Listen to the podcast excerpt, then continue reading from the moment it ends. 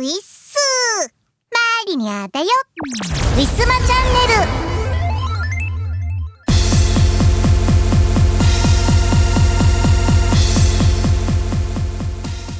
さて前回、もう気候について触れるのはやめますっていうようなお話をしたと思うんですけれども、大正解でした。関東は先日最高気温22度を叩き出しました。もう12月も終わるっていうのにね。しかも、日中の気温の高さではなくて、夜の時間帯にそんなね、高温がね、やってきました。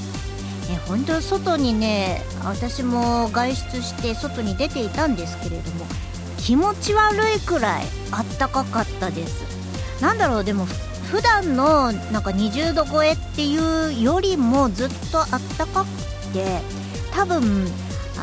風がね、とっても生ぬるかったんです。風が冷たいと結構体感温度が下がったりするっていう話を聞きますので、それの逆で風があったかかったからね、ものすごい暑くて、私外出先でね、夜はやっぱ寒いだろうと思ってちょっとあったかい格好をして出たんですけれども、帰りにラーメン屋さんに寄ってラーメンを食べた後、ものすっごいいっぱい汗をかきました。いやー、12月になってね、なんかすんごいこんなに汗かくのって珍しいんじゃないかなと思います。皆さんね、気温だけじゃなくて風の冷たさ、太陽のあったかさ、そこら辺も考えながら、服装を決められることをおすすめいたします。騙されるな。というわけで本日も行ってみましょう。この番組はイオシスとウィステリアマジックの提供でお送りします。イオシスショップではピクシブファクトリーを使った受注製造アイテムをお求めいただけます。販売終了した T シャツやアクキーなんかも買えちゃうよ。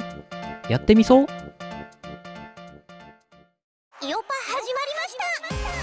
イオシスのレギュラーパーティーイオパは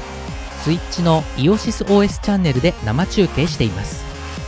チャンネルフォロー、サブスク、チャット参加をお願いします。進捗どうですか？ YouTube イオシスチャンネルでは MV や新婦のクロスフェード動画、そしてヌルポ生放送を配信中。もうすぐチャンネル登録者10万人だ。サブスクライブ NOW。今月のイオシスのパワプレです。東宝ブートレックス7より上海杯です。聞いてください。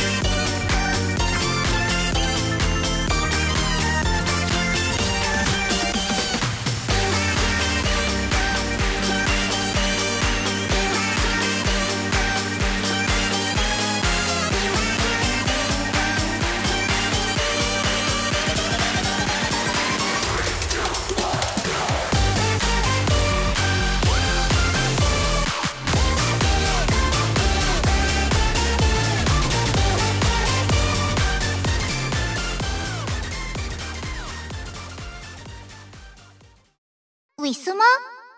トレンドナウ。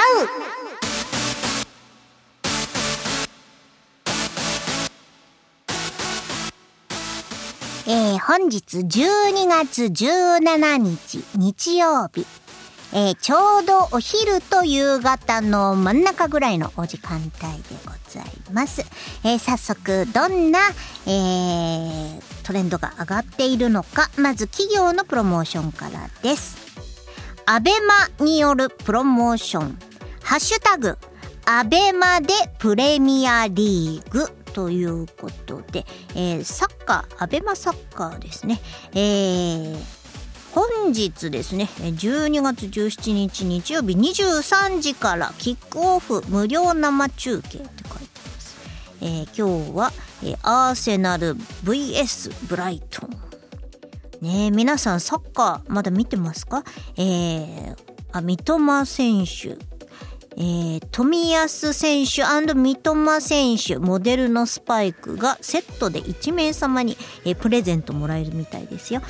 ォロー&、アベマでプレミアリーグ勝敗予想&アベマキャンペーンで、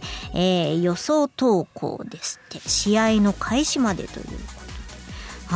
で、やっぱ選手のね、なんかこうモデルのスパイクだから選手の履いてたものっていうわけじゃないんです。お揃いのものがもらえるということで、やっぱファンはこういうものがね欲しかったりとか、プレゼントじゃなくても自分で買っちゃったりとかするんでしょうかね。はい、一般のトレンド 1位からいってみたいと思います。ハッシュタグ青空の大冒険、ゲームのジャンルって書いてありますね。これもスマホゲームかな。ハッシュタグ原神×東京スカイツリー抽選キャンペーンって書いてある。原神の公式が、つぶやいていますね。コラボイベント開始まであと1ヶ月。なんだろう、スカイツリー、東京スカイツリーとのコラボってなんかイベントとかやるのかな。ハッシュタグ青空の大冒険をつけて、引用リポストすると抽選10名様に東京スカイツリー展望台入場引換券や1万円分ギフトカード。やっぱりスカイツリーのあっちの現地でなんかやるっていうことですね。はい。原神って人気ですよね。私遊んだことないけど、なんか可愛い女の子とかがいっぱい出てくるイメージがあるので、ちょっと気にはなっています。はい。2位のトレンド。ハッシュタグみんなで見よう異次元フェス Day2。Day2 なので Day1 は昨日だったんでしょうか。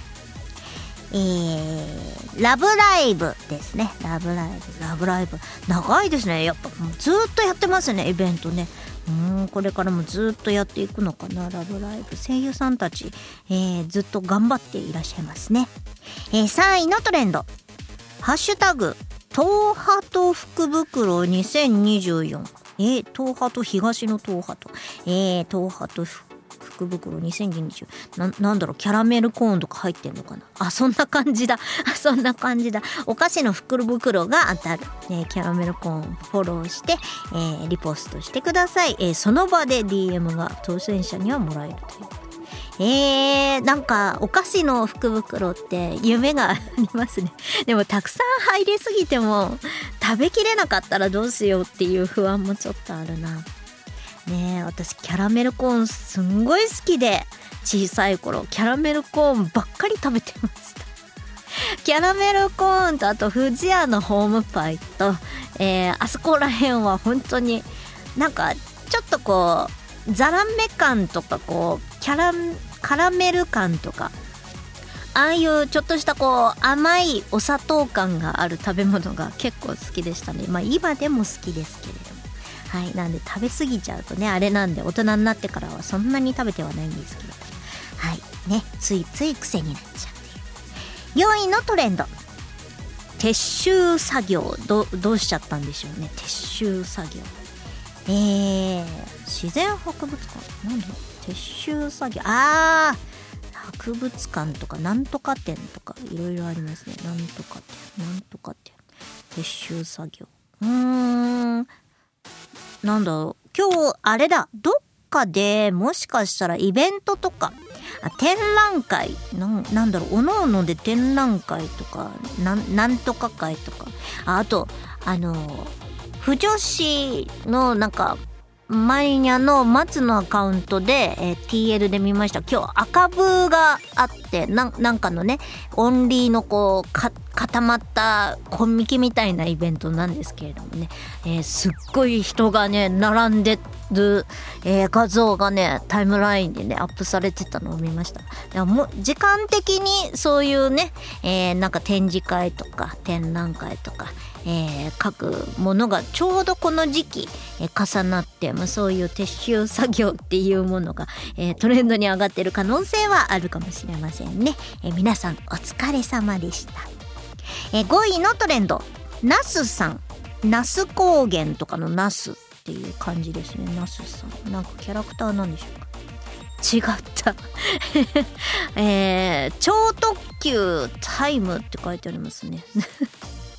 ナスさんっていうかなんかご当地のキャラだと思ってた。全然違った、超特急って書いてあるナスさんお誕生日おめでとう。あ、これあれなのかな、超特急のナスさん、書いてあるけどこっちだなきっと上がってるのは。ナスさんお誕生日おめでとうの方はナス中西のナスさんの方ですね。私ナス中西さんを先日まで知らなかったんですけれども、こっちも松のアカウントのねフォロワーさんがねなすなかにしさんを応援してらっしゃる方がいて、ああこういう方がいるんだなと思ったら、なんか結構土日とか、そういうお昼の時間帯のね、司会というか、バラエティというかなんかいろいろこうなんかやっていらっしゃるこう芸人さんなのかなね、なすなかにしさんのナスさんのお誕生日だそうですね。はい、お疲れ様です、おめでとうございます。はい、6位のトレンド、ハッシュタグ来年あなたの恋人になりそうな人の名字、みんな好きだな来年じゃあ今恋人いる人は来年の恋人もう探しちゃってるってことでしょうかはい、来年あなたの恋人になりそうな人の名字、なんだろう、面白そうなね、なんかこうちょっと変わった名字の人とか、逆にこうよくありふれたね、なんかこう人口の多そうな名字の人とかだったらちょっとね毎日ドキドキしちゃいますね。はいね、なんだろう名字ね。はい、突然上がってきましたねこういうものが。なんか急にあれですね、この何の変哲もないなんかこう診断メーカー的なものがこうフォロワーさんとかがね、一人やりだすとこうね周りの人みんなやりだすからこうトレンドに上がったりとかするのかもしれないです。7位のトレンド、ハッシュタグその声優のギャップの激しい役を2人言う。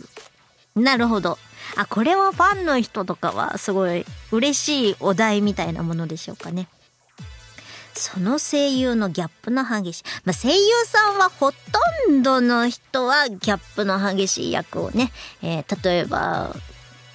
お母さん役と子供赤ちゃん役とかね、赤ちゃんのね泣き声がねうまい声優さんっていうのはね結構個人的にはすごい希少だと思うんですよ。赤ちゃんの泣き声って難しいですよね、やっぱりこう発声が大人っていうかこう子供とまた違いますからね、難しいなと思って。でもね私も卒業公演、昔ね声優養成所通ってた時、卒業公演のアテレコアニメのね吹き替えの時に、私の役ではなかったんですけれども赤ちゃん役の人がいて、赤ちゃんの泣き声がすごくうまかったのを記憶してます。赤ちゃんの泣き声って難しいよな、なんかこう力の芯のありそうで芯のないようなね、そしてとても高くって、なんとも言えない愛らしさとね、大人じゃ赤ちゃんの声が難しいだろうななんて個人的には思ってます。はい、その声優のギャップの激しい役を2人言うっていうところからだいぶ脱線しましたと、気になる方はねつぶやくのはいいかもしれません。8位のトレンド、ラクレス、なんだラクレスってラクレス、なんか球技とかじゃないよねあれ、ラクロスなんだっけ、そんな球技のあれありましたよね。楽です。はい。キングオージャーからですか？矢野正人さんっていう方がつぶやいてますね。楽です。ああ、楽ですっていうこと。トレンド入ってありがとうございますって書かれているので、キングオージャーの、テレビ番組から楽です、上がっているみたいですね。あれ9位。9位のトレンド、さっきと同じとか思ったら、さっきの4位が撤収作業で、今度9位は撤収準備でした。で、撤収準備がね、撤収作業よりも後なのでランキングが遅いんですよ。もう過去のことなんで。で、撤収準備からの撤収作業の方がnowなので上に上がってる4位っていうことですね。撤収準備、トレンド9位でした。10位のトレンド、ブリミュってなんだ、ブリミュ、ブリーチ、へえ、ブリーチのミュージカル、ブリーチ、へえ、ロックミュージカルブリーチロッキュって言っちゃった。ロックミュージカルブリーチ、 2.5 次元ミュージカル、なるほど。へえ、ブリーチも長いですよね。つい最近またアニメ化してました。なんだろう、あれリメイクなのかな、それともなんか続きものなんですかね。ブリーチは原作で途中まで読んでたので、なんとなくね話の流れはわかるんですけど、最後まで見てないのでね、未だに続いているのかリメイクで復活したのかなんだかよくわからないです。はい。でもなんか8年ぶりに新作舞台がっていうことは、やっぱり未だに大人気なんでしょうね、ブリーチ。はい、気になる方は見に行ってください。というわけで、皆さんの知っているトレンドありましたでしょうか。以上、トレンドナウのコーナーでした。ウィスマ今日のパワプレ1曲目は、2021年秋にウィステリアマジックより発売いたしました。虚数舞踏会より、君の後ろにヴァンパイア。作詞、藤原まりな。作曲、磯村海でお届けいたします。聞いてください。ヴァンパイア。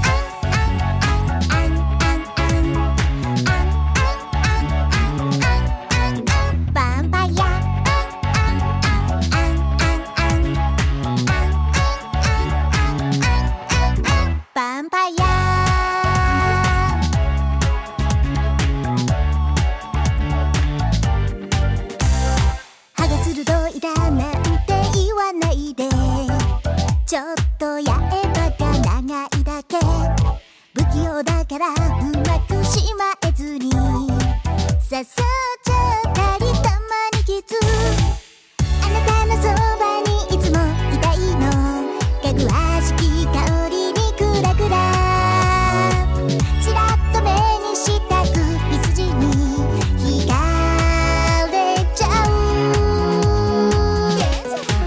ヴァンパイア。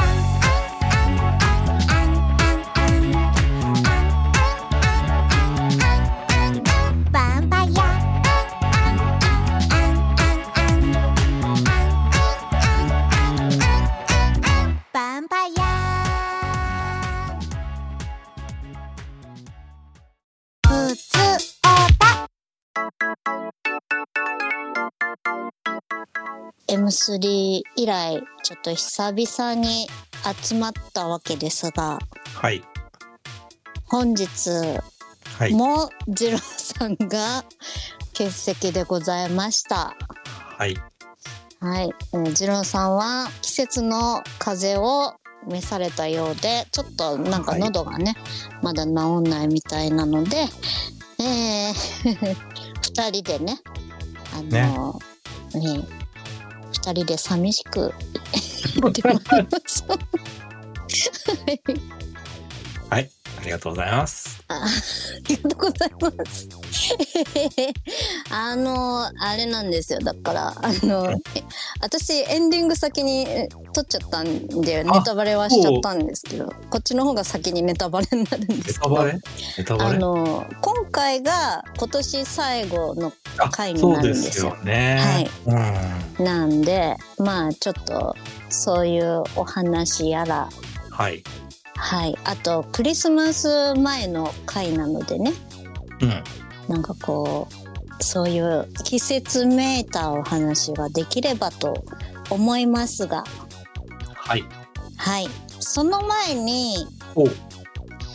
ずっと温めておいたお便りがふつおたがあります、うんうん、はい、磯村さんのねお手元にも届いているかと思いますけれども、そうですね、はい、いただいております。本当だったら二郎さんも3人でね揃った時にちょっとお話ししたかったんですけど、はい、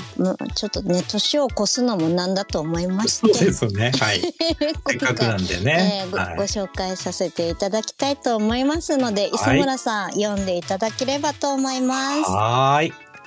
では、ふつおたいただいております。はい。いちさん、福島県30代男性の方でございます。はい、ありがとうございます。藤原まりなさん、おられましたら磯村海さん、吉田二郎さん、おはこんばんちは。まあ二郎さんはちょっといませんけどね、事情により。はい。はい、M3 お疲れ様でした。ありがとうございます。ありがとうございます。会場は本当に人が多かったので長居するのは避けたのですが、活気があるイベントは楽しいですね。磯村さんからもらった沖縄お土産のチンスコーは帰宅してから美味しくいただきました。ありがとうございました。こちらこそありがとうございました。購入させていただいた新作アルバムガッチャ、早速聞きましたので感想を送ります。素直にウィステリアマジックの色がよく出ている一枚だと思いました、うん、マリナさんの素敵な歌声と磯村さんの作る曲がいい感じにまとまっておりますね。個人的にはトラック2の会えない U&I が一番好きです、うんうん、曲は明るい雰囲気なのですが歌詞が切ない感じでだけど前向きな感じもあって複雑な曲、リピートしてても飽きない曲ですね。通勤や仕事中のお供に何度も聴こうと思います。これからもささやかな応援しておりますので活動頑張ってください。それでは失礼いたしますということでいただきました。ありがとうございます。ありがとうございます。はいはい、会えない U&I、 これ磯村さんの曲じゃないんですか、そうですね、はい、まあまあ大体ちょっとまあ、まあ、大体私の曲なんですけどね二郎さんも1曲目参加されたんですけど、そうですね、はい、はい、どうですか。いや嬉しいですね、うん、はい、一番お気に入りの曲ってありますこの中で。そうですね、この曲が自分的にもぴったりハマってて、うんうん、いい感じにできたかなと思ってる曲でございますね。あ、じゃあそれが素直にこう、はい、いちさんに届いたということで、はい、はい、よかった。とても嬉しいです。うん、こういうキラキラした感じの曲いいですね、とっても、うん。これちょっとね、普通の曲とはちょっと違うということを皆さんお気づきでしょうか。はい。まあお気づきとは思いますけどこうサビのところでなんていうの、マリナさんが一人掛け合いみたいな感じで、うんうんうんうん、一人二役じゃないけどこう一人で歌ってるようで二人で歌ってるみたいな風になってるんですけど、まあ、マリナさんは歌ってるから気づいてるでしょうけど、うん、こうなんか二人で歌って綺麗にハモってるところとか個人的にすごい好きです。 ありがとうございます、はいはい、なんかねもともと合唱部だったんですよ学生の時は。あ、そうなの。そうなの。だからなんか初めて聞いた気がする。嘘。で言ってたっけ？でもうすまチャンネルでも喋ってなかったっけ、最初の方とかどうだったかな。そうなんですよ。なんか焼肉屋さんの印象しかなんか焼肉屋さんは確かにそうなんですけど、それは両親の話になって。あ、そっか。はい、合唱部だった。お母さんがスクールメイツだったっていう話がものすごい印象に残ってんだけどお父さんはバンドマンで、お父さんはお父さんバーテンダーとバンドマンやってたって話と、その話ばっかり覚えてる。マシャさんが合唱部だったっての話今初めて聞いた。もしかしたら聞いてたのかもわかんないけどなんか全然記憶にないです。親の方が強かった確かに強のご両親ですよね、うん、そうなんですよ。もう癖がね、うん、強すぎて両親の方がねはい、まあ、そうなんですよ。合唱部だったのでだから結構こういうハモリみたいなの聞くの好きなだし、うんうん、歌うのも好きなんですよ、うん、なるほど。なんかこうハモった瞬間がすごい気持ちいいの、この共鳴みたいなのが、うんうんうん、なんでね、本当これからも時々ハモりたいと思います。あ、そうですね。これちょっとライブだとちょっとね、どうしたらいいのかな。まあまあハモりパートでもないけど、ちょっと別パートだけ、うんうんうん、まあオケで流してとかいう感じでやるしかわかんないけど、まあ結局ガチライブだともう一人誰か歌ってくれる人がいないと絶対にできない感じですよね。まあ、普通のハモリとかもまあね、ハモリはハモリで入ってますけどね、うんうんうんうん、他の曲でもね、あ、そうですね、はい、うん、でも同じこう声量の音でこう、うん、ね、2人で歌ってるみたいな感じなのはなかなかなかったかなと思って。そうですね、うんうんうん、気持ちよかですね。よかったです。はい、いやね、歌詞をね今見てたんですけど、うん、うんうん、なるほどなるほど。なんでしょうね、なんか、まあ終わってはないんだけど、うん、ほぼほぼ最近はもうそうでもない感じですけど、うん、まあある意味ちょっとコロナの関係で、うんうん、なんか会いたくても会うのちょっと我慢しましょうみたいな。コロナなんですかこれ？コロナ関係の特徴とか歌詞なんですか？またなくはないですね。割とリアルタイムなそうっちゃそうですね、はい。そうなんですか。なんかこう、うん、遠距離恋愛みたいな感じじゃなくて、あ、まあまあまあ、別にそっちでも全然ちょっとコロナだとなんか生々しいというか、あ、確かにね。だからまあ、うん、なんていうの、別にそれをテーマに書いたわけじゃないけど、まあ、うんうんうんうん、そういうのもありつつ、なるほど、はい、なんかの事情で、まあ、しばらく会えないけど会えないからちょっと、まあ、そういう瞳に閉じ込めてみたいな。違うかったっけ？そうです、書いてありますけど、はい、なんかその流れからだから瞳に閉じ込めてるな、ちょっとよく分かんなかった。ああ、まあ、はいそうね、うん、そういう感じのちょっと、まあ、やや切ない、まあ、そうね、だからいちさんがおっしゃるように曲はまあ明るいんだけど、うんうんうん、まあ、若干ちょっと切ない感じの内容というか。そうですね。でも悲壮感は全然ないですね。それはないですね、うんうんうん、キラキラした感じでどちらかというと、うんうんうんうん、美しいハーモニーで良かったと思います。はい、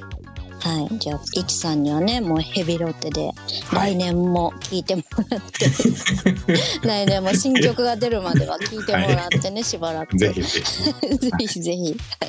いちさんありがとうございます。ありがとうございます。東谷さん感想くれないんですか？東谷さん感想くれないってどういう、あ、くれてないですね。くれてないですよねうんうんうんうん、残念ながら、まあね、忙しいのかもしれないですね別にここはまあオフレコですけど。あ、オフレコですか。いいですよ。もう全面的にのっけちゃって、あ、早く聞かなきゃってさせるのも面白いかもしれないです。そんなね、なんかトモヤさん個人指定してさ、感想催促する人っていうのもあんまりいませんよね。ね、確かにね、確かに。でもそれはそれでちょっと面白いですけどね。はい、ということでふつおたのコーナーでした、はい、ウィスマ今日のパワプレ。パワプレ2曲目は10月29日販売開始のウィステリアマジックによる新作 CD ガッチャより会えない You&I です。作詞作曲磯村海でお届けいたします。聴いてください。離さないで瞳の中閉じ込めて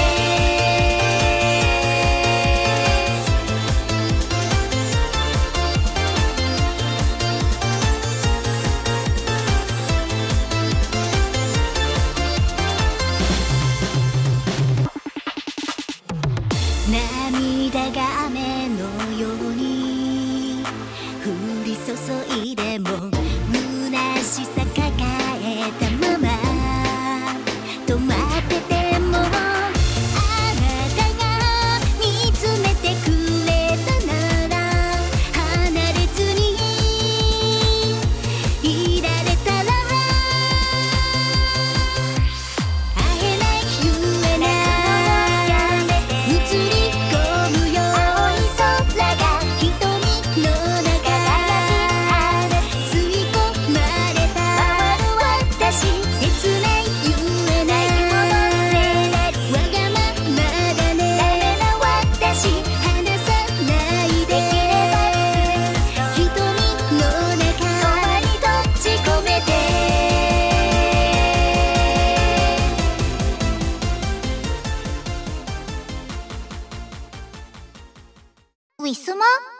マリニャのトップ5。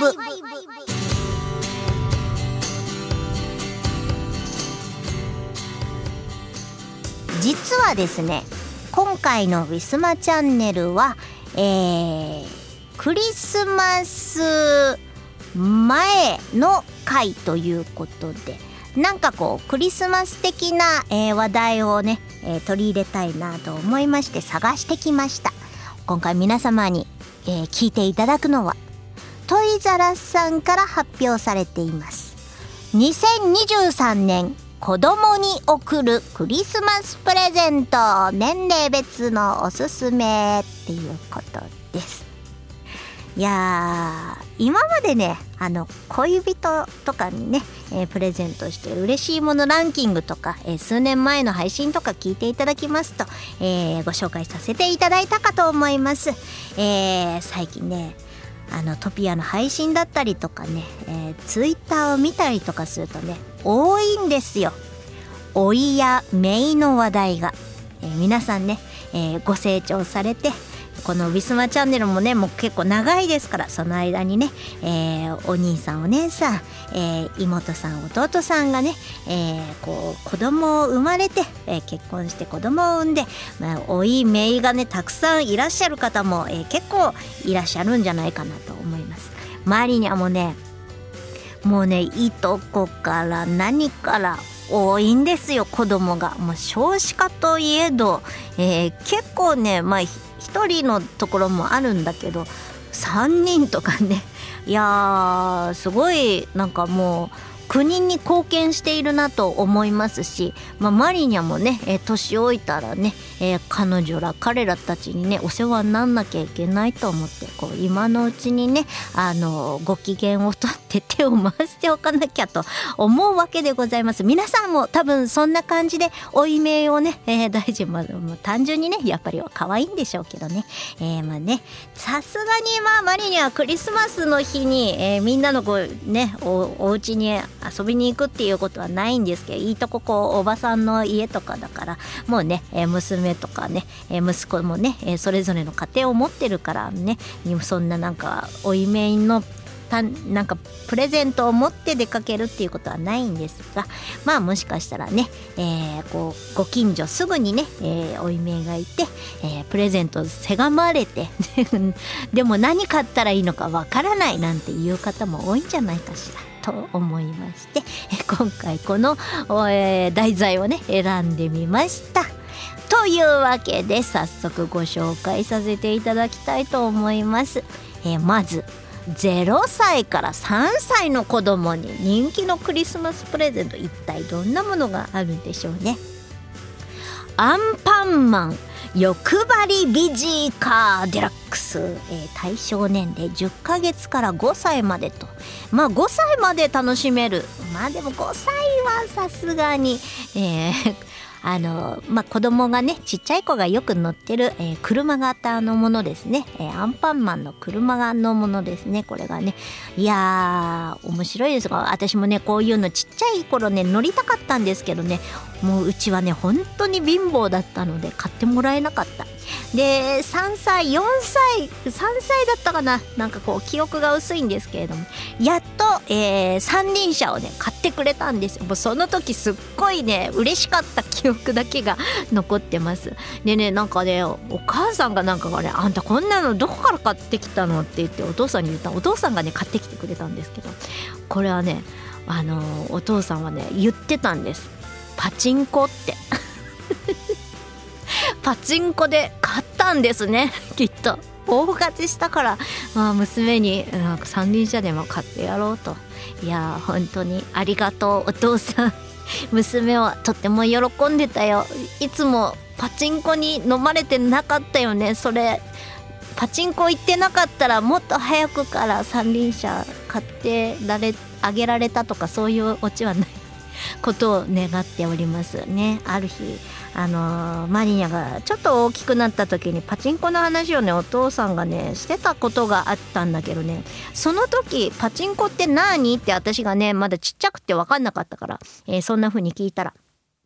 玉入れだよって言ってましたはい、まあ、確かに玉入れでございますけど、もうね高額な遊びですよね。なんでね皆さん勝ったらいいですけどね、負けたらもう本当に大変なことなので、ご利用は計画的にしてくださいね。はい、というわけで、これは1位ずつ一番上に書いてあるものずつでいいかな。はい、なんでね、次、3歳から6歳の子供に人気のクリスマスプレゼント、一番上に書いてありますのはトミカスライダーパーキング50、50というのはですね、トミカが最大50台一斉に発射できるパーキングだそうです。なんかね斜めになってるんですよ、道が。でこうなんかこう中にこう車が収められるようにもなってて、全部で最大50台その斜めってるところも含めてこう止まれるようになっているんだろうなっていう、そういうようなものすごいな。なんかこれ普通に遊べますね。坂になってるから、そっからこう滑り台みたいな感じで車走らせたりとかできますね。はい、こういうのって一体いくらぐらいするんだろう、気になっちゃうな。商品詳細見るって書いてある。ちょっとクリックしてみましょうね。お子さんのおもちゃを5497円税込み 10% です。はい、案外そこまでまあ高いっちゃ高いけど、まあでもこうなんか結構しっかりした作りなので、まあ考えによっちゃまあお手軽な価格なのかな。おいめが一人だったらこれぐらいは毎年と思いますけど、それぞれなんか2人とか3人とかいたらこうね、なんか3人でまあそれもありか、これだったらね。でもこう女の子と男の子とかね、またこうね、子供によってね、車は嫌いだけどアンパンマンは好きとか、いろいろ好みの分かれがあるからなかなか難しいですね。はい、トミカなのかプラレールなのかみたいな、あこれもトミカか。なんでね、やっぱ電車かアンパンマンなのかみたいなところは分かれるってっていう話は聞いたことあるような。と電車トミカかヒカリアンとかもあったな、うん、今ヒカリアンでもやってないですよね。やってる？あ、機関車トーマスっていうのもあるのかね、なんかこうね一つね、なんか電車にしたってなんかいろいろありますね、派生がね。なんでもうそこら辺はやっぱりこう皆さんが、おいめいの好みだったら多分知ってると思うので、まあそこら辺をこうご参考にね、ご参考に、購入してください。次はなんだ、シルバニアファミリーの家とかあるな。シルバニアファミリーかリカちゃんかみたいなところの別れもね、あったんですよ。私はね、だからうちは貧乏だけどおもちゃはたまーに買ってくれたので、でもシルバニアファミリーも友達が持っててすごく欲しくって、リカちゃんは結構小さい時から持ってたから、まあ、その着せ替え人形の服とかは毎回こうクリスマスプレゼントだったりとか、まあ、誕生日だったりとか、あるいはこう外出した先でどうしてもこう気に入っちゃったものがっていうのがちょいちょい買ってもらってたんですけど、友達のシルバニアファミリーのお家のセットを見てですね、もうすっごい欲しくなっちゃってお願いしたんだけど、あなたはもうねそんな2つも買ってらんないからどっちかにしなさい、もうリカちゃん人形かシルバニアファミリーかどっちかを集めるだけにしなさいって言われて、まあ、泣く泣くシルバニアファミリーは、未踏の地です。でもねやっぱねなんかこう大人になった今でもねちょっとこういうの欲しいなって思いますね、シルバニアファミリー。ちなみにシルバニアファミリーの、お家のセットもねこちらに書いてあります。対象年齢は3歳以上でございます。3歳でもこれ食べちゃうんじゃないかな。もうできれば 4,5 歳以上からね渡したいものですね。はい、次は、6歳から9歳の子供に人気のクリスマスプレゼント。6歳から9歳になるとだいぶ、なんかすごいものが、カメラやデジタル技術を使ったおもちゃということで、カメラ、ポケモン図鑑、スマホロトム、対象年齢4歳からですって。身の回りにカメラをかざすとポケモンの世界にリンクできちゃう。なんでしょうね、すごい私も気になっちゃいますね。はい、なんだろうな、カメラで身の回りの色を読み込むと20種類のフィールドに画面がリンクし、各500匹のポケモンに会えます。面白いおもちゃ、こんなのがあるんですね。他にも飛び出せキュービッツ、キューブ、なんかこういう宝石箱みたいなものになってます。キューブを開けると飛び出してくるデジタルペットキュービッツをお世話する。なんかこう立体的なホログラムで出てくる立体的なたまごっちじゃないですけど、そんな感じですね。まあ大きさは結構こう宝石の指輪が入ってそうなぐらいの大きさにはなってます。こんなのあるんだ。なんかいろいろあるな、面白いな。もう私今の時代の子供にな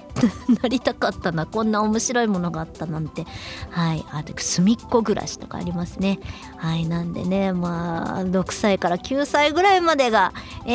おいめに買ってあげるものの、限界なのかなとはあります。あといろいろあるね、スケートボードとかね。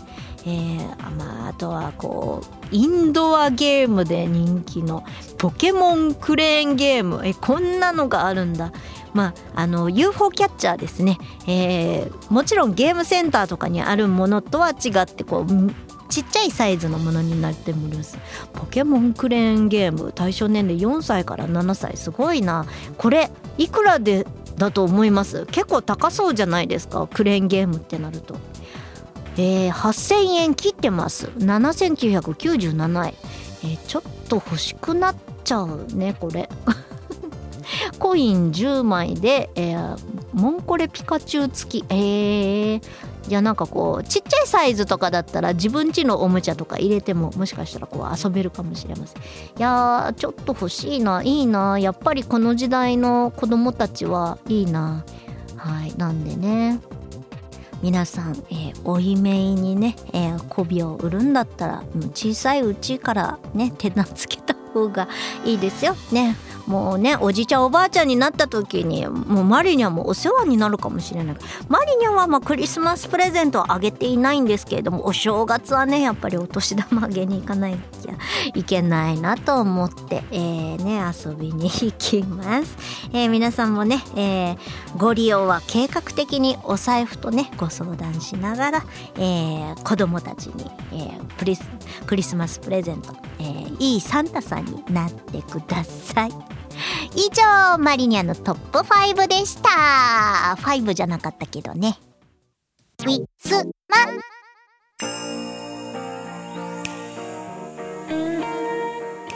あ、なんかそういえばいただいたんですけど、ウィスマチャンネルの収録したファイルを、はい、キューベースが不調とかで。そうなんです。どうしたんですか？なんか立ち上がんなかったんで、ちょっと見てもらおうかと思ってます。見てもらってください。はい。なんかね、そのフリーソフトかなんかで撮ってもらったやつ、まあ、一応使えるのは使えるんですけど、なんかプチプチ、プチプチプチ言ってて、そうなの？変なのって思って。変なのなんだろう。フリーソフトのせいじゃなかったりするかな。わかんないです。わかんないですね。マリナさんの声の調子かもわかんないけど、なんかやたらプチプチ、いつも言わないのにプチプチ言ってたので、どうしたんでしょう。なんかいくらかなんかでもついてたんでしょうかね。だといいですね。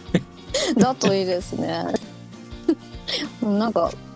いくら食べたくってしょうがないんです。なんかちょっと今なんか話題になってんのが、中うっていう。そうなの、それなのよ。そこのいくら丼がすごいっていう噂を聞いて、そうちょっと行きたいなと思ってんだけど。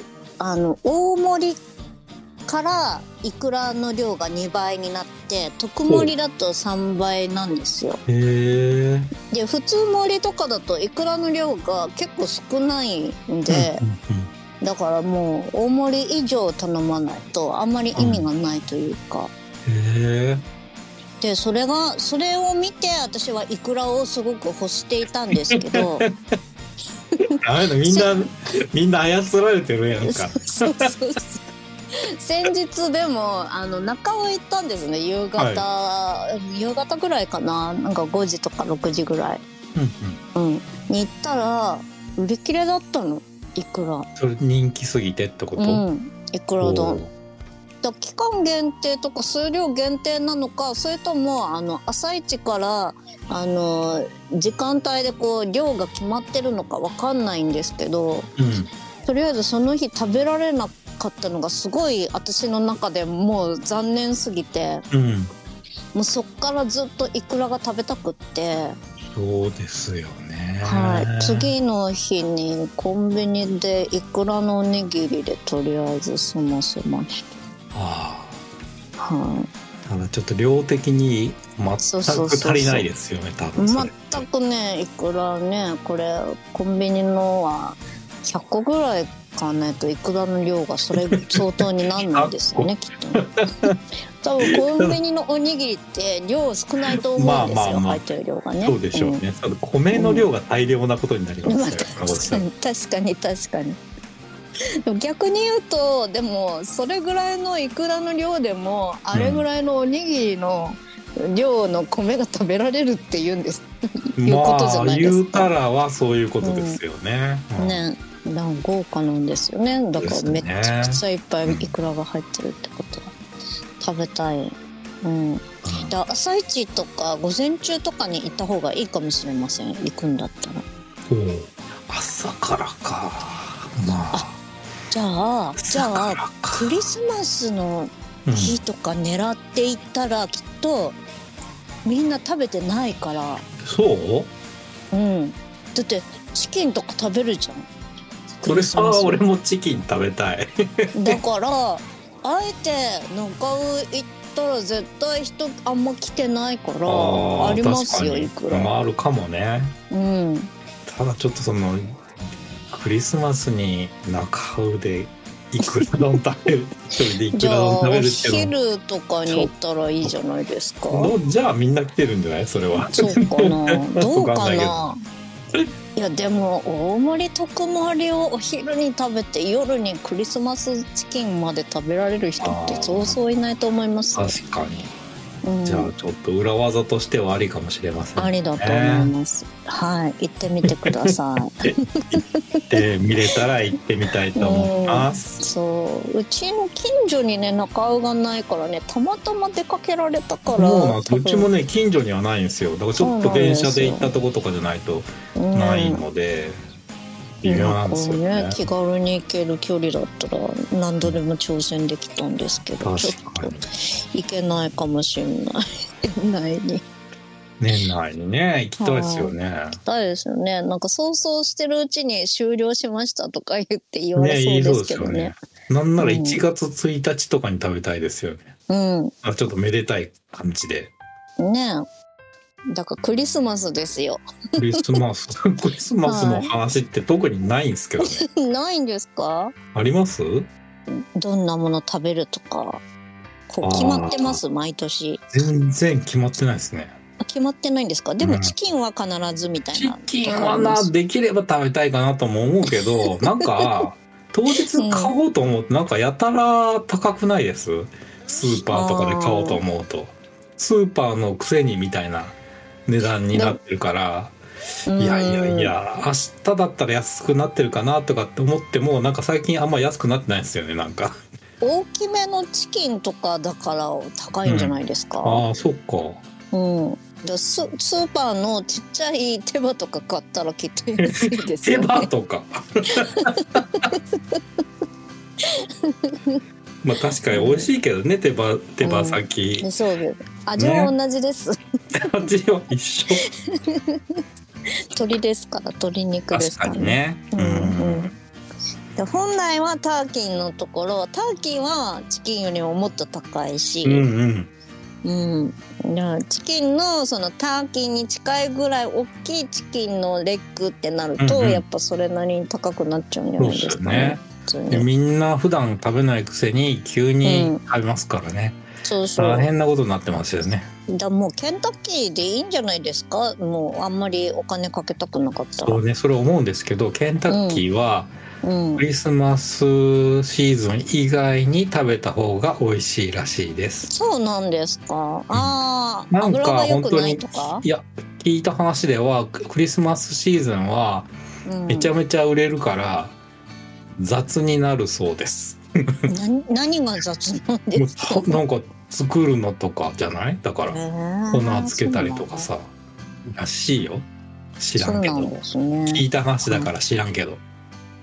うん、私はあの成城石井のチキンのレッグが大好きなんで毎年そこで買ってます。あ、そうなんですか、うん、おいくら万円ぐらいするんですか。でも1本500円以上はしてもっとしたかな。でも結構大きいんで、うん、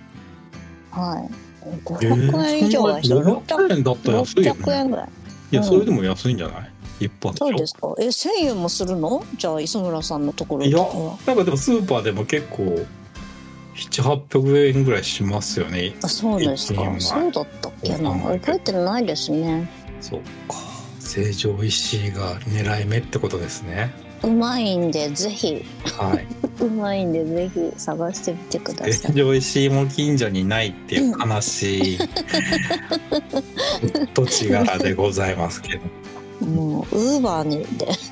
ウーバーで頼んでください、意外とあれかな、はい、コンビニとかでもあんのかな。あー、もしかしてコンビニはどうだろう。あんまり聞かないよね。コンビニ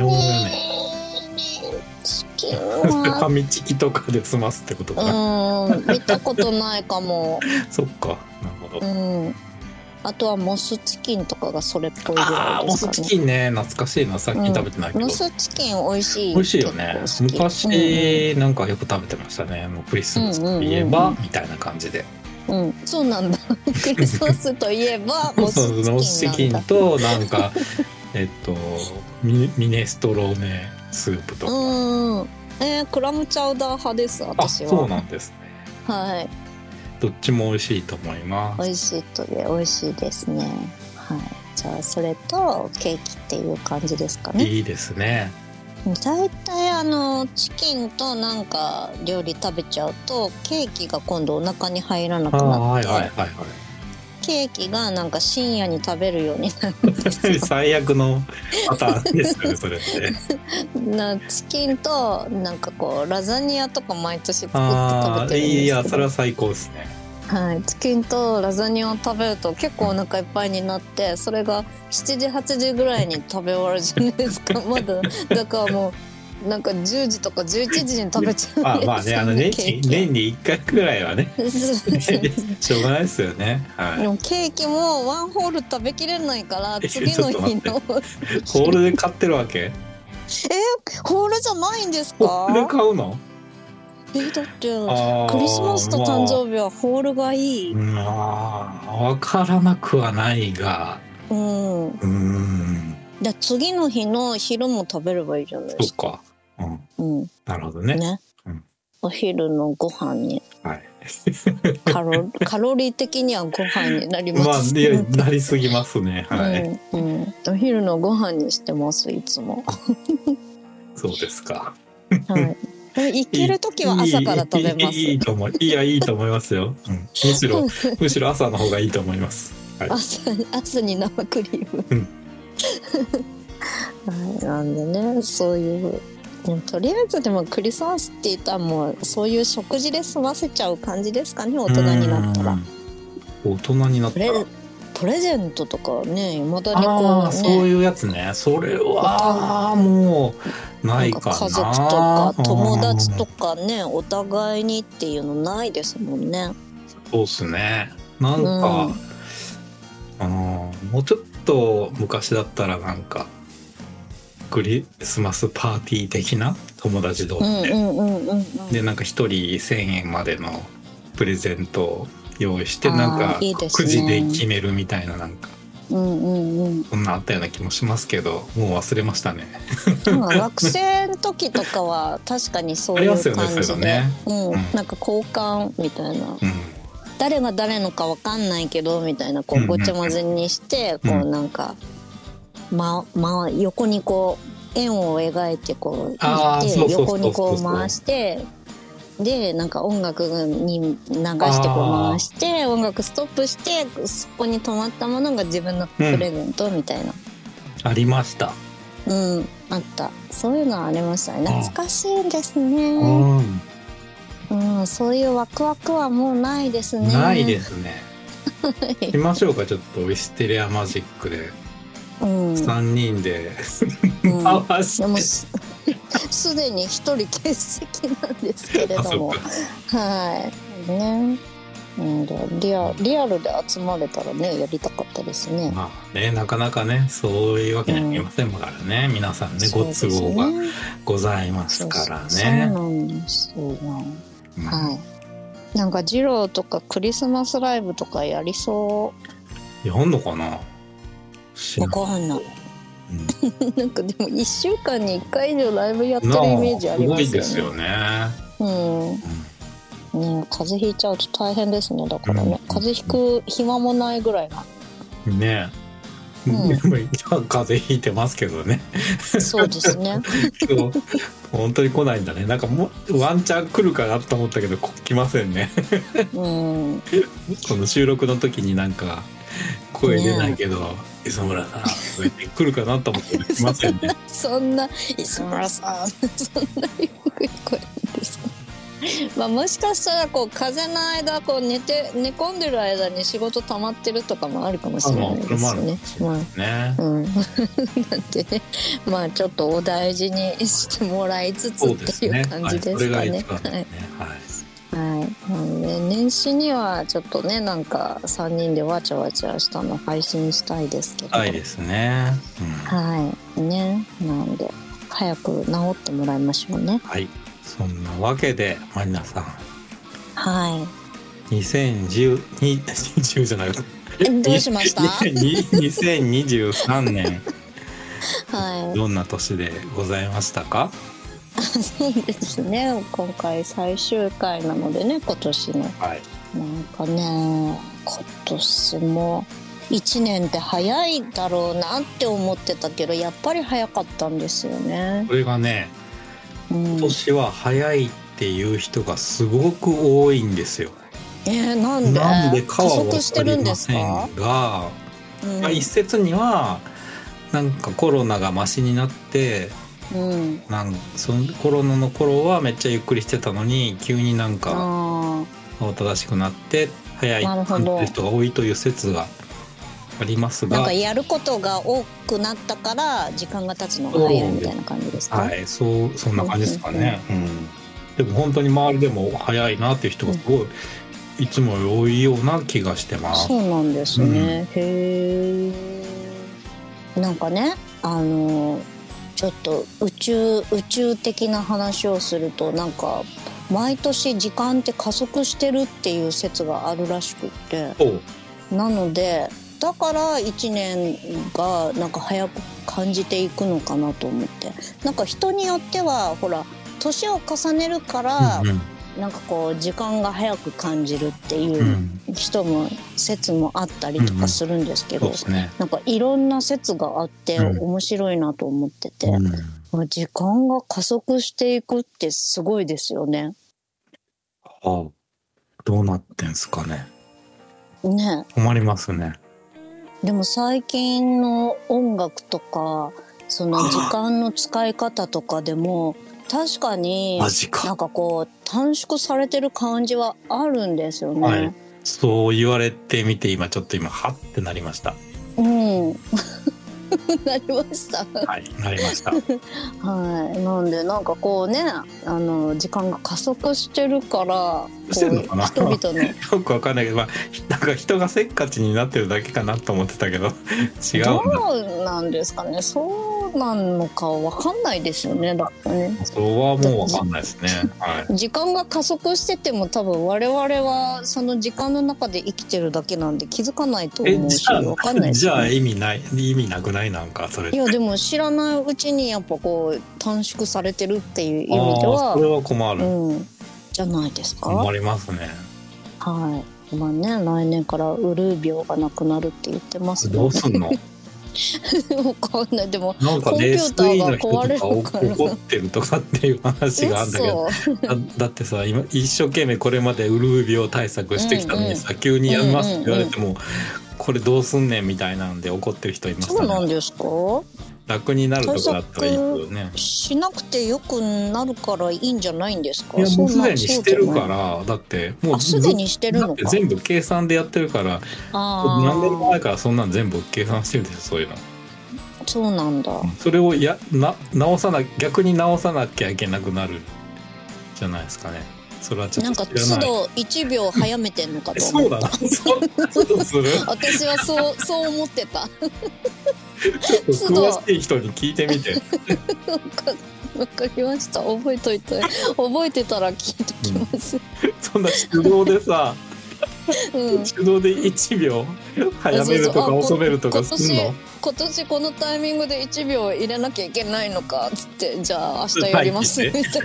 感じで絶対違うと思うけど絶対何年も前からプログラムしてさ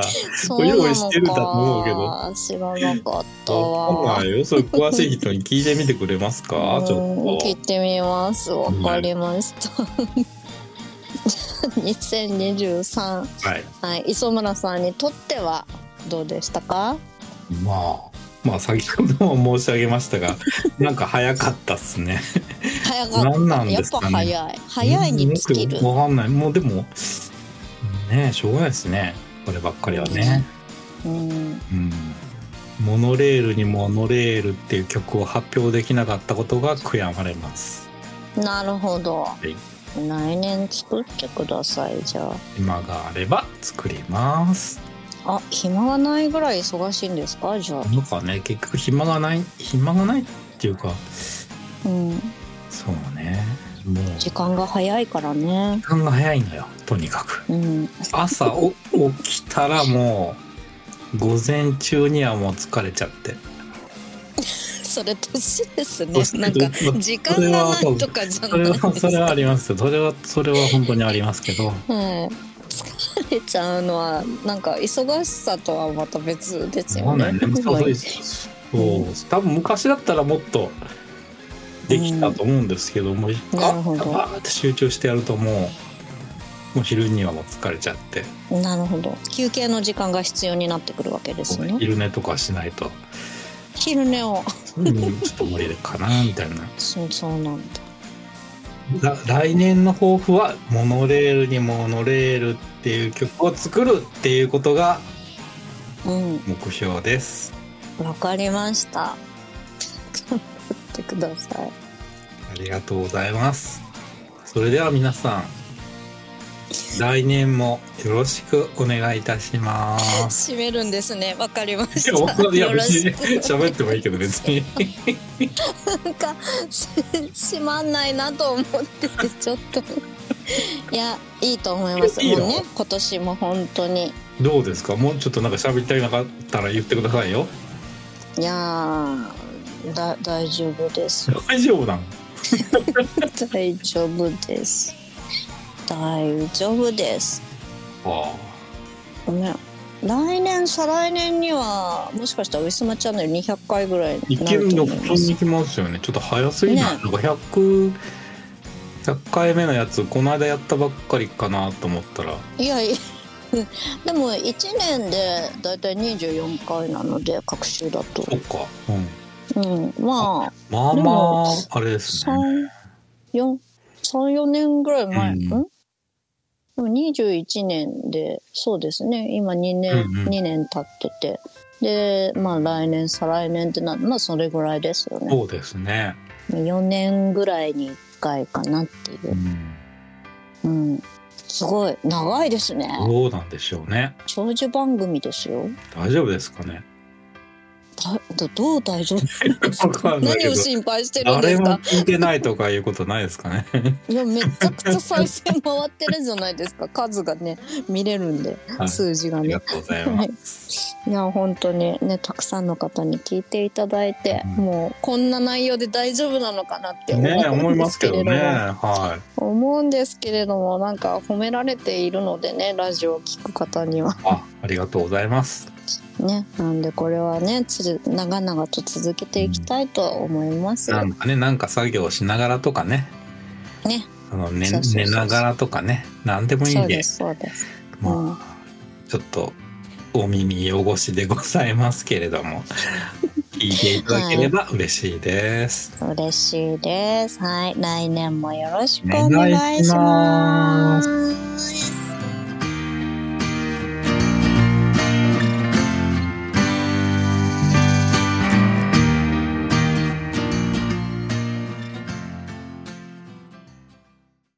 ウィスマ告知のお時間です。ウィステリアマジックの新作および旧作は通販ブースのウィスマショップにてお買い求めいただけます。 YouTube 配信しがない5分ショー、火曜日キムさん、木曜日藤原マリナでお互いに相手のテーマを決めてそれについて語る約5分間の番組となっております。詳しくはツイッターのしがないレコーズのアカウント、もしくは藤原マリナのアカウントをご覧ください。スマホのアプリを使いましたカラオケ配信トピア、各週火曜日21時から約1時間半の配信となります。ウィスマチャンネルの配信がない週の火曜日と思っていただければ幸いです。すべての情報はツイッター藤原マリナのアカウントマリニャ_をフォローしていただけると分かりやすいと思います。愛犬の大福ちゃんの写真も上げておりますので、犬好きさんもぜひともよろしくお願いいたします。イオシスゲーミング YouTube イオシスゲーミングチャンネルでは面白そうなゲームを片っ端からプレイ実況生放送中。チャンネル登録&高評価にチャットの参加を待ってます。サンパレス YouTube イオシスミュージックチャンネルではフルバージョンで2000曲くらいの楽曲が聴けるのだ。チチャンネル登録よろしくね。ういすま。